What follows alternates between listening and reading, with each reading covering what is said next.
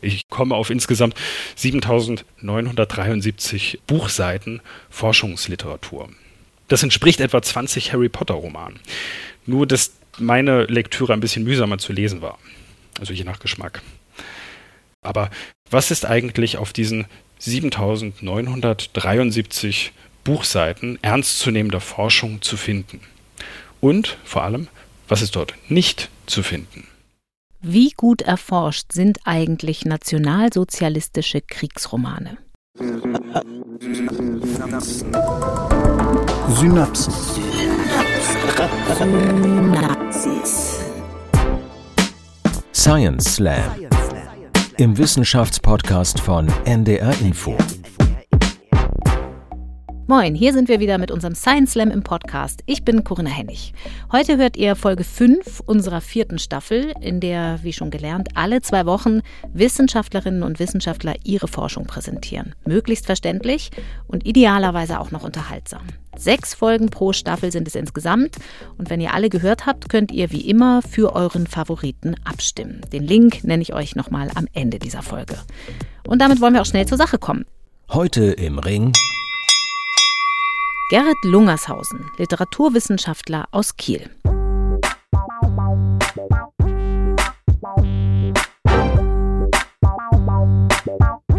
Hallo Gerrit. Moin. Gerrit, als Literaturwissenschaftler, wie oft kriegst du da die Frage gestellt, wozu soll das eigentlich gut sein? Äh, ich glaube ständig, oder? Also meine Eltern haben mich das schon immer gefragt und alle anderen fragen sich das, glaube ich, auch. Und wenn sie es nicht tun, dann eigentlich nur, weil sie eigentlich die Antwort schon kennen. Ähm, ja, ich finde, es ist ja eine wichtige Aufgabe, sich mit Literatur zu beschäftigen. Nicht zuletzt deshalb, weil wir ständig von Literatur, von Kultur, von Narrationen umgeben sind. Und entweder lässt man sich davon einfach nur berieseln oder man versucht zu ergründen, warum das Ganze so funktioniert, wie es das nun mal tut.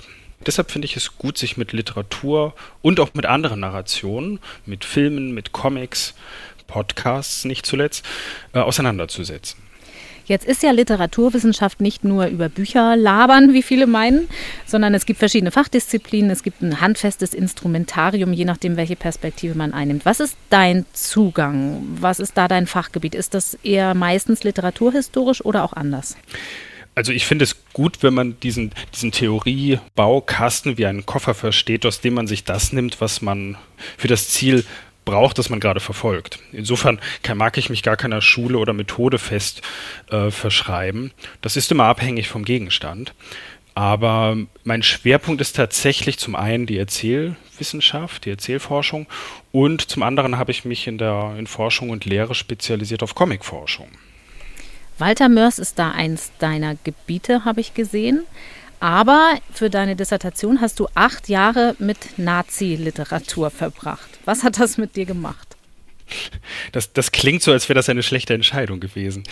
ähm, es wäre auf jeden Fall die amüsantere Entscheidung gewesen, sich mit Walter Mörs auseinanderzusetzen. Das stimmt. Also ich habe mich für ein Thema entschieden, das ich für sehr relevant halte. Das gilt aber eigentlich auch für die Zamonien-Romane von Walter Mörs. Darüber könnten wir eigentlich auch sprechen. Es erscheint sogar ein neuer Zamonien-Roman in diesem Jahr, auf den ich sehr neugierig bin. Wirst du mit dem dann was machen? Wissenschaftlich gesehen? Also zunächst einmal werde ich ihn lesen. Und dann werden wir mal schauen, was daraus passiert. Das heißt aber, du hast so verschiedene Themengebiete eigentlich, in denen du unterwegs bist. Gibt es da noch mehr darüber hinaus? Comics, nationalsozialistische Romane. Hast du noch einen Schwerpunkt? Also in der Lehre muss man alles Mögliche abdecken, aber äh, ich habe seit einiger Zeit den Luxus, dass ich mir das ein bisschen aussuchen kann und deshalb unterrichte ich an einer technischen Universität und bringe Studierenden aus den Ingenieurswissenschaften oder dem Maschinenbau äh, bei, wie und warum sie zum Beispiel Comics analysieren sollten. Und das ist total spannend zu sehen, weil man dann mit Leuten, die sich sonst wenig mit Comics beschäftigen, äh, dann zeigen kann, dass man sich mit so einer einzelnen Seite, dass man die nicht nur konsumieren kann, dass man die nicht nur schnell erfasst und überblättert, wie man einen Hollywood-Blockbuster vielleicht sieht, sondern dass man diese Seite sich auch mal mit 20 Leuten eine komplette Stunde anschauen kann und vernünftig und kontrovers über diese Seite diskutieren kann. Okay, kommen wir zurück zur Nazi-Literatur, weil darum soll es gehen in deinem Slam-Beitrag. Der Titel klingt auch fast wie ein Comic, weil er so originell ist. Du hast deinen Slam-Beitrag Nazi-Gami genannt. Warum? Genau, ich habe eine ganze Reihe von Büchern bearbeitet. Und ich habe sie dann, als ich fertig war, tatsächlich angefangen zu bearbeiten. Und zwar habe ich aus dem einen Roman die Buchseiten herausgetrennt. Also so viel war mir dieser Roman dann doch nicht wert, als ich nach diesen acht Jahren fertig war. Habe die Seiten herausgetrennt und fertige im Rahmen der Science Slams, die dann im echten Leben auf Bühnen stattfinden, äh, fertige ich jeweils einen Origami-Kranich daraus. Es ist wahrscheinlich die einzige Erfindung, die ich als Literaturwissenschaftler jemals machen werde. Ähm, aber ich bestehe darauf, dass Nazigamis eine Erfindung von mir sind. Und diese Nazigamis verschenke ich dann immer ans Publikum. Wer einen haben möchte, bekommt dann einen selbst gebastelten Original Ulrich Sander Nazigami von mir. Dann bin ich mal gespannt, ob wir hier Zuschriften kriegen von Menschen, die einen Nazigami haben wollen. Wir leiten die dann einfach an dich weiter, Gerrit. Und dann soll es auch schon losgehen. Dann ist die Bühne bereit für dich und deinen Slam-Beitrag. Ringfrei. Gerrit Lungershausen und Nazigami.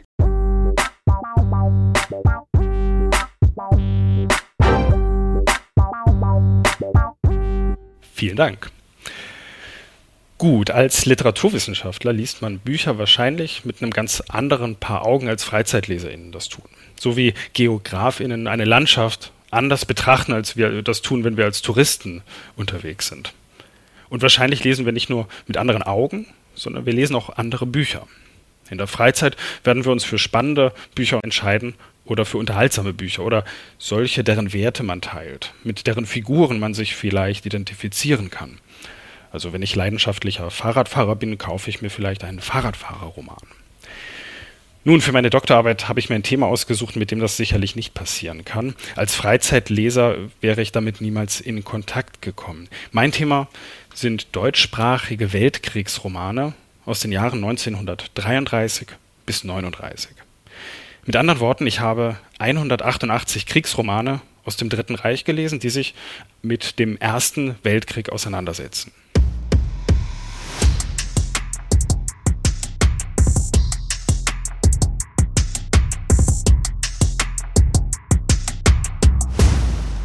Wie ich dazu gekommen bin, war zunächst einmal ein großer Zufall. Ich habe nämlich am Anfang meiner äh, Promotionszeit, als ich noch nicht genau wusste, was ich tun werde, ein Seminar vorbereitet für Studierende im zweiten Semester und habe eine Bibliografie zusammenstellen wollen zum Thema Literatur und Krieg. Und beim Erstellen dieser Bibliografie habe ich dann schnell gemerkt, dass es ganz viel Forschungsliteratur gibt ich habe die später mal gezählt, als ich fertig war und komme auf insgesamt 7973 äh, Buchseiten Forschungsliteratur. Das entspricht etwa 20 Harry Potter Romanen. Nur, dass meine Lektüre ein bisschen mühsamer zu lesen war. Also je nach Geschmack. Und das überrascht vielleicht jetzt nicht, weil viele von uns denken werden, das Dritte Reich sei doch sicherlich vollständig erforscht. Wir haben alle diese Buchtitel von Guido Knopp im Ohr. Hitlers Helfer, Hitlers Kinder, Hitlers Krieger. Das kann man alles ziemlich wahllos erweitern. Und das Ganze gibt es ja nicht nur in Buchform, sondern auch im Histotainment-TV-Format. Nun muss ich mich also fragen, ist Guido Knopp mir vielleicht schon zuvor gekommen? Natürlich ist er das nicht. Und es wäre letztlich auch gar nicht entscheidend, ob dieser Fernsehhistoriker sich mit einem Thema schon beschäftigt hat. Aber was ist eigentlich auf diesen 7973 Buchseiten ernstzunehmender Forschung zu finden. Und vor allem, was ist dort nicht zu finden?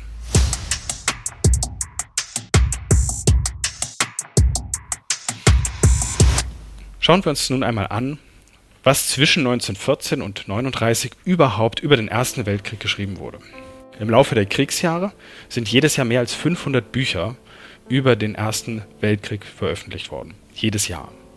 Das heißt Romane, Gedichtsammlungen, Dramen, Erinnerungsbücher.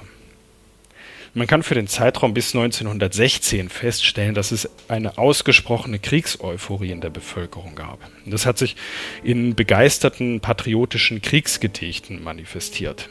Diese wurden vor allem in Zeitungen und Zeitschriften veröffentlicht. Ein unglaubliches Ausmaß. Es gibt eine Schätzung, dass im August 1914 50.000 Kriegsgedichte in Deutschland entstanden sind. Und zwar jeden einzelnen Tag. Im Laufe der Weimarer Republik, also zwischen 1918 und 1933, ließ diese Publikationswut deutlich nach. In diesen Jahren erschienen vor allem die Memoiren von Offizieren, aber auch Erinnerungsbücher von ganz einfachen Soldaten.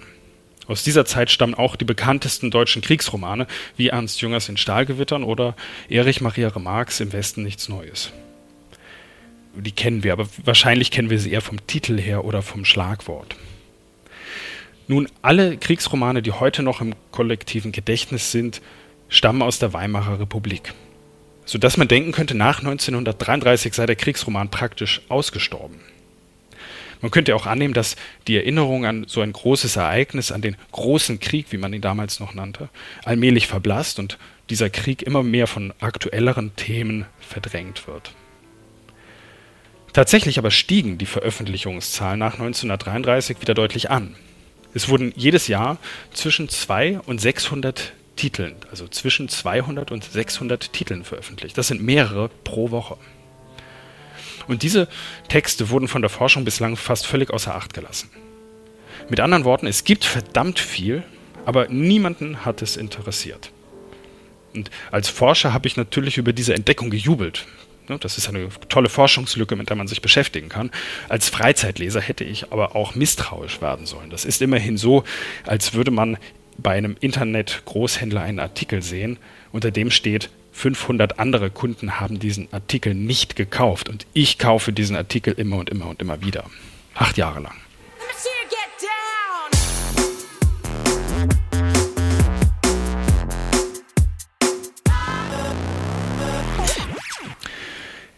Also, noch einmal zusammengefasst, es ist ganz einfach, jeder von, kennt vom Namen her die Kriegsautoren der Weimarer Republik, Erich Maria Remarque und Ernst Jünger, vielleicht mit Abstrichen sogar noch Ludwig Renn, aber niemand, und das gilt auch für 99 Prozent aller LiteraturwissenschaftlerInnen und auch für meinen Doktorvater, kennt heute mehr Edwin Erich Dwinger, Werner Bäumelburg oder Paul Celestin Ettighofer. Und das sind die Prominenten dieser Zeit.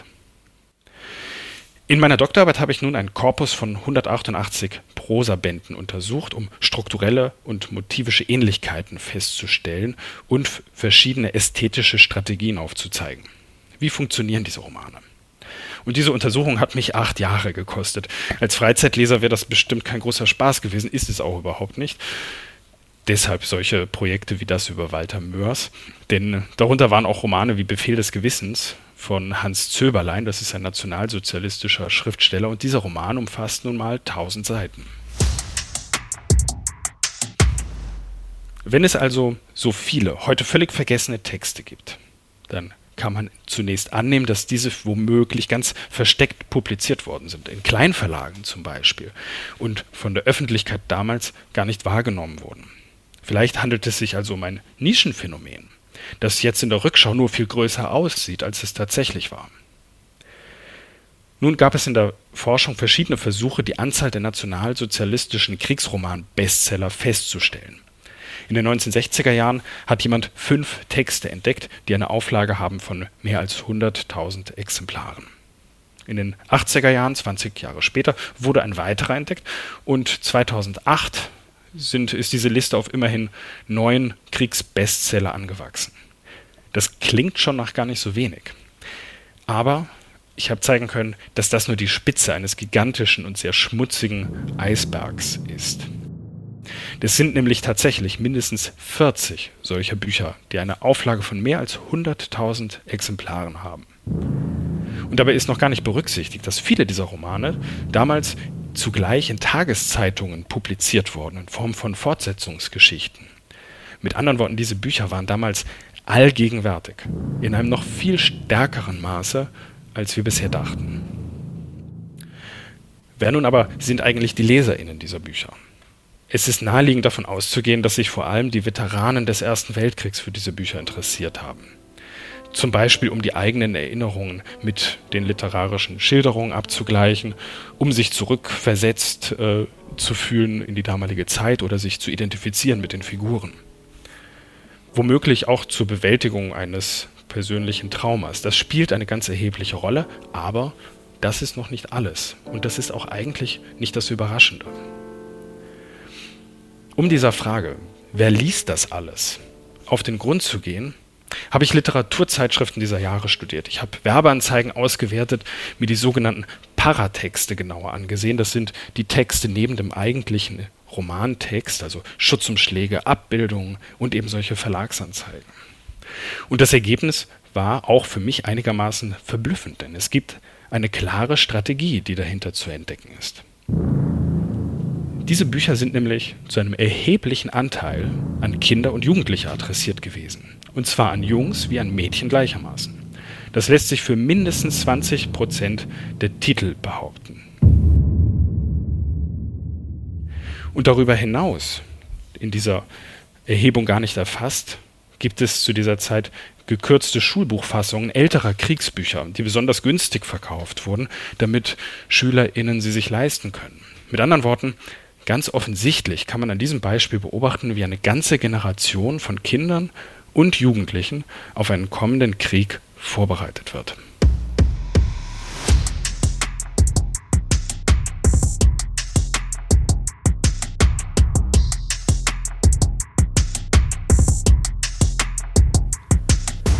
Nun, worum geht es in diesen Kriegsromanen?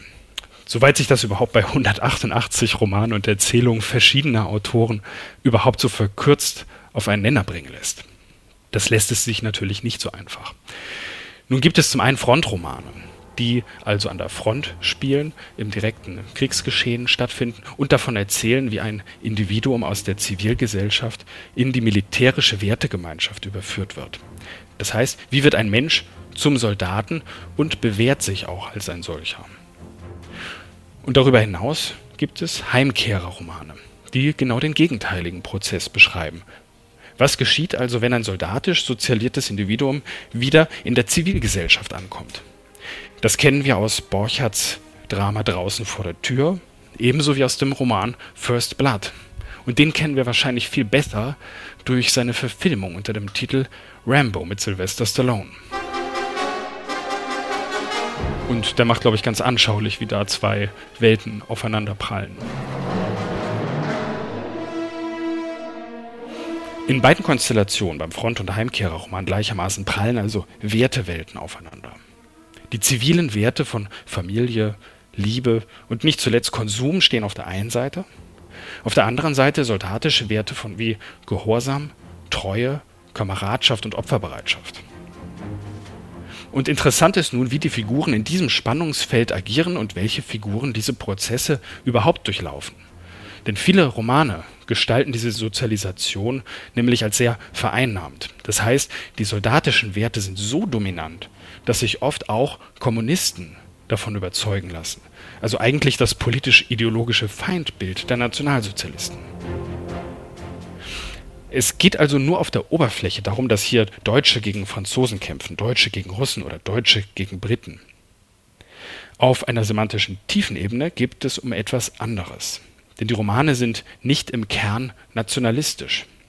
Es sind militaristische Romane, in denen der eigentliche Feind nicht jenseits der Grenze oder im Graben lauert, sondern der eigentliche Feind, der sitzt zu Hause. Die Romane schüren keinen Hass auf andere Nationen, sondern sie versuchen die Leserinnen für ein spezifisches Weltbild mit einem soldatischen Ethos zu begeistern. Man könnte auch von einer militaristischen Erziehungsliteratur sprechen, die sich zu einem ganz erheblichen Teil an Kinder und Jugendliche richtet und viel mehr Reichweite hat, als man bisher angenommen hat. Nun, und warum ist es wichtig, sich mit solchen Phänomenen der Vergangenheit auseinanderzusetzen? Na, zum einen, weil sich Geschichte wiederholt. Vor einigen Monaten bin ich auf eine ganze Reihe russischer Kriegsromane der letzten zehn Jahre gestoßen, die allesamt im Donbass oder auf der Krim spielen. Invasionsfantasien.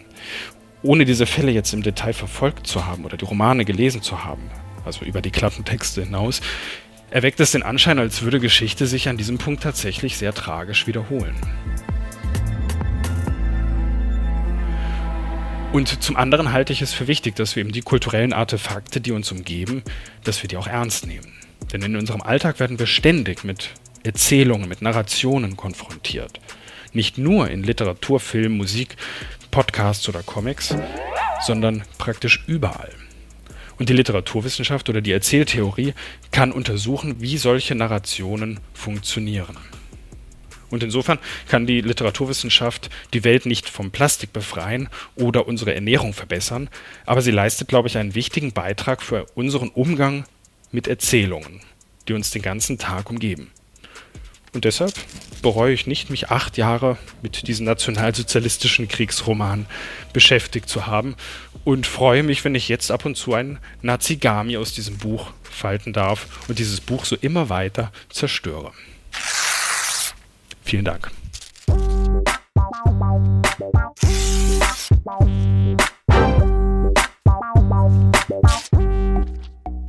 Vielen Dank, Gerrit Lungershausen, Literaturwissenschaftler aus Kiel. Und hier folgt der übliche Hinweis. Äußerungen der Wissenschaftler und Wissenschaftlerinnen im Podcast Science Slam geben ihre eigene Auffassung wieder. Der NDR macht sich Äußerungen der Slammer zum Thema nicht zu eigen. Wir produzieren diesen Podcast Science Slam in Zusammenarbeit mit Julia Offe, die Science Slams für die Bühne, also als Live-Format organisiert. Den Link zu den Veranstaltungen und Videos davon findet ihr unter ndr.de/slash synapsen. Und dort könnt ihr auch abstimmen, wenn ihr alle Slam-Beiträge gehört habt. In zwei Wochen kommt hier in diesem Kanal der nächste und letzte dieser Staffel. Nächste Woche gibt es erstmal eine reguläre Synapsenfolge. Da geht es um das super spannende Thema Placebo- und Nocebo-Effekte. Wir freuen uns sehr, wenn ihr wieder dabei seid und natürlich auch, wenn ihr uns abonniert, uns weiterempfehlt oder uns schreibt unter synapsen.ndr.de. Ich bin Corinna Hennig und ich sage danke fürs Zuhören. Tschüss, bis bald. Synapsen Science Slam, ein Podcast von NDR Info.